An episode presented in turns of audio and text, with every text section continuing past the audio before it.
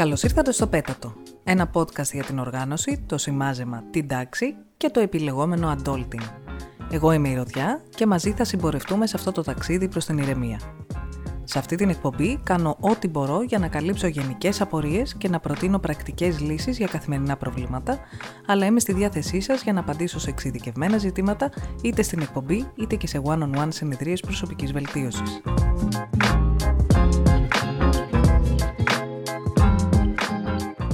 Ξεκινάω κατευθείαν με παρένθεση. Η φίλη μου η Τόνια είναι η πολύ αγαπημένη παραγωγός αυτής της εκπομπής, αλλά και δημιουργός του εξαίρετου podcast Tonya Goes to Hollywood, στο οποίο μιλάει και αναλύει με καλεσμένους διάφορες ταινίες. Με την Τόνια κοντεύομαι 15 ετία φιλίας και νόμιζα πως δεν είχαν μείνει μεταξύ μας μυστικά. Όμως, το πέτατο έφερε στην επιφάνεια μία λεπτομέρεια που ποτέ δεν ήξερα για εκείνη. Στο email της έχει λέει 14.000 αδιάβαστα email. 14.000 λέει ρε παιδιά. Η ίδια ισχυρίζεται ότι αυτό καθόλου δεν την ενοχλεί και ότι μπορεί να αγνοεί το νουμεράκι και να κάνει τη δουλειά της μια χαρά. Λοιπόν, εγώ το ήξερα πως η φίλη μου είναι μοναδική και πρέπει όντως να είναι η μοναδική που μπορεί να αντέξει αυτόν τον αριθμό αδιάβαστων χωρίς να τσιρίζει. Οπότε, απλώς σημειώνω πως η εκπομπή αυτή δεν είναι για την Τόνια, αλλά για όλους εμάς τους υπόλοιπους. Κλείνει η παρένθεση. Θα πιάσουμε αποκλειστικά το Gmail, μιας και είναι 2021 και είναι το email client με τους περισσότερους χρήστες. Εκτός αυτού, είναι μια πλατφόρμα που δίνει πολλές δυνατότητες για αυτοματοποίηση και τάξη. Το πρώτο βήμα στην οργάνωση του inbox είναι η δημιουργία σωστών και χρηστικών κατηγοριών labels. Α υποθέσουμε πως μιλάμε για επαγγελματική χρήση του Gmail και όχι μόνο για απλή αλληλογραφία. Εσείς ξέρετε καλύτερα από μένα ποιες είναι οι μεγάλες και σημαντικές κατηγορίες στις οποίες θα σας βολέψει να ξεχωρίσετε τα email σας.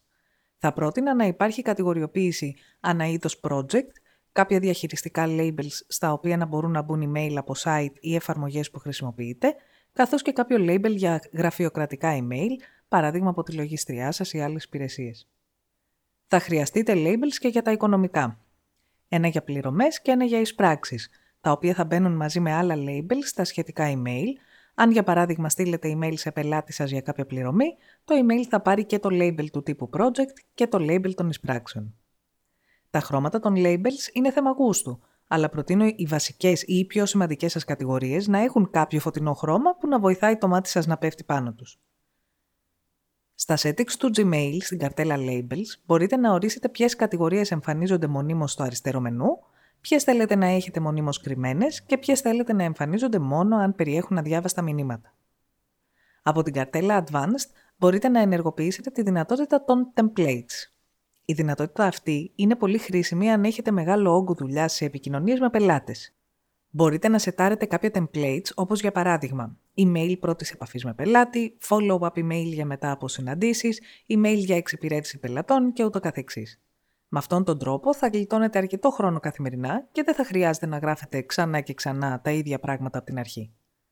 Θυμηθείτε πως για email που δεν είναι πρώτης προτεραιότητας μπορείτε να χρησιμοποιήσετε τη δυνατότητα του nudge και του snooze. Έτσι δεν θα χρειάζεται να θυμάστε ποιο email έπρεπε να είχατε δει πριν τρεις μέρες, αλλά το Gmail θα σας το θυμίζει όποτε πραγματικά πρέπει. Εάν έχετε όντως μεγάλη χρήση του email σας, καλό είναι να ενσωματώσετε στο καθημερινό σας πρόγραμμα ξεκάθαρα μπλοκ χρόνου για να ασχολείστε με τις επικοινωνίες σας. Συνήθως, οι προτάσεις μου γίνονται ανάλογα με τον όγκο των email για κάθε άτομο. Ένα μπλοκ στην αρχή της ημέρας, ένα στη μέση και ένα στο τέλος. Μπορείτε να εφαρμόσετε ανάλογα με τη χρήση που κάνετε. Το Gmail μπορεί ακόμα να σας βοηθήσει να τακτοποιήσετε τις συναντήσεις σας που αυτόν τον καιρό ελπίζω είναι επιτοπλίστων ψηφιακές. Χρησιμοποιήστε το Google Calendar για να σημειώνετε τα ραντεβού σας. Σε κάθε ένα μπορείτε να καλέσετε τους συμμετέχοντες, οι οποίοι λαμβάνουν ενημερωτικό email και μπορείτε ακόμη να σετάρετε υπενθύμηση κάποια ώρα πριν τη συνάντηση. Έτσι οι συναντήσεις καταγράφονται και γίνονται με ευκολία μέσω Google Meet με το πάτημα ενός κουμπιού. Θυμηθείτε ακόμη πως τα email σας μπορεί να είναι η πρώτη επαφή που έχει μαζί σας κάποιος πιθανός σας πελάτης, οπότε φροντίστε την παρουσία τους. Χρησιμοποιείτε μόνο μία set γραμματοσυρά, αποφύγετε emoticons για τις επαγγελματικές συνομιλίες και βεβαιωθείτε πως έχετε μία άρτια υπογραφή.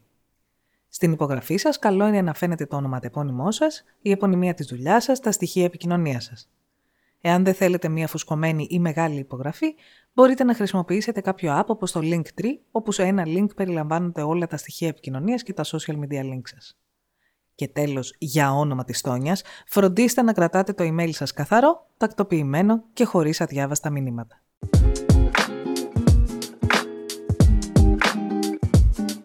Ο χρόνος μας τελείωσε για σήμερα. Μπορείτε να επικοινωνείτε μαζί μας για κάθε απορία ή πρόταση. Για τους κοφούς followers, αλλά και για όσες φίλες βαριούνται να ακούσουν όλη την εκπομπή, το πλήρες κείμενο του επεισοδίου υπάρχει στο site μας. Κάντε κλικ στη σελίδα Πέτατο για να βρείτε όλα τα επεισόδια. Ευχαριστείς για την ηχοληψία στον Νίκο Σπα και για την παραγωγή στην Tonya Goes to Hollywood. Σας ευχαριστώ που φτάσατε ως το τέλος και θα τα ξαναπούμε το επόμενο Σάββατο. Μέχρι τότε, ψυχραιμία, συγκέντρωση και συνέπεια.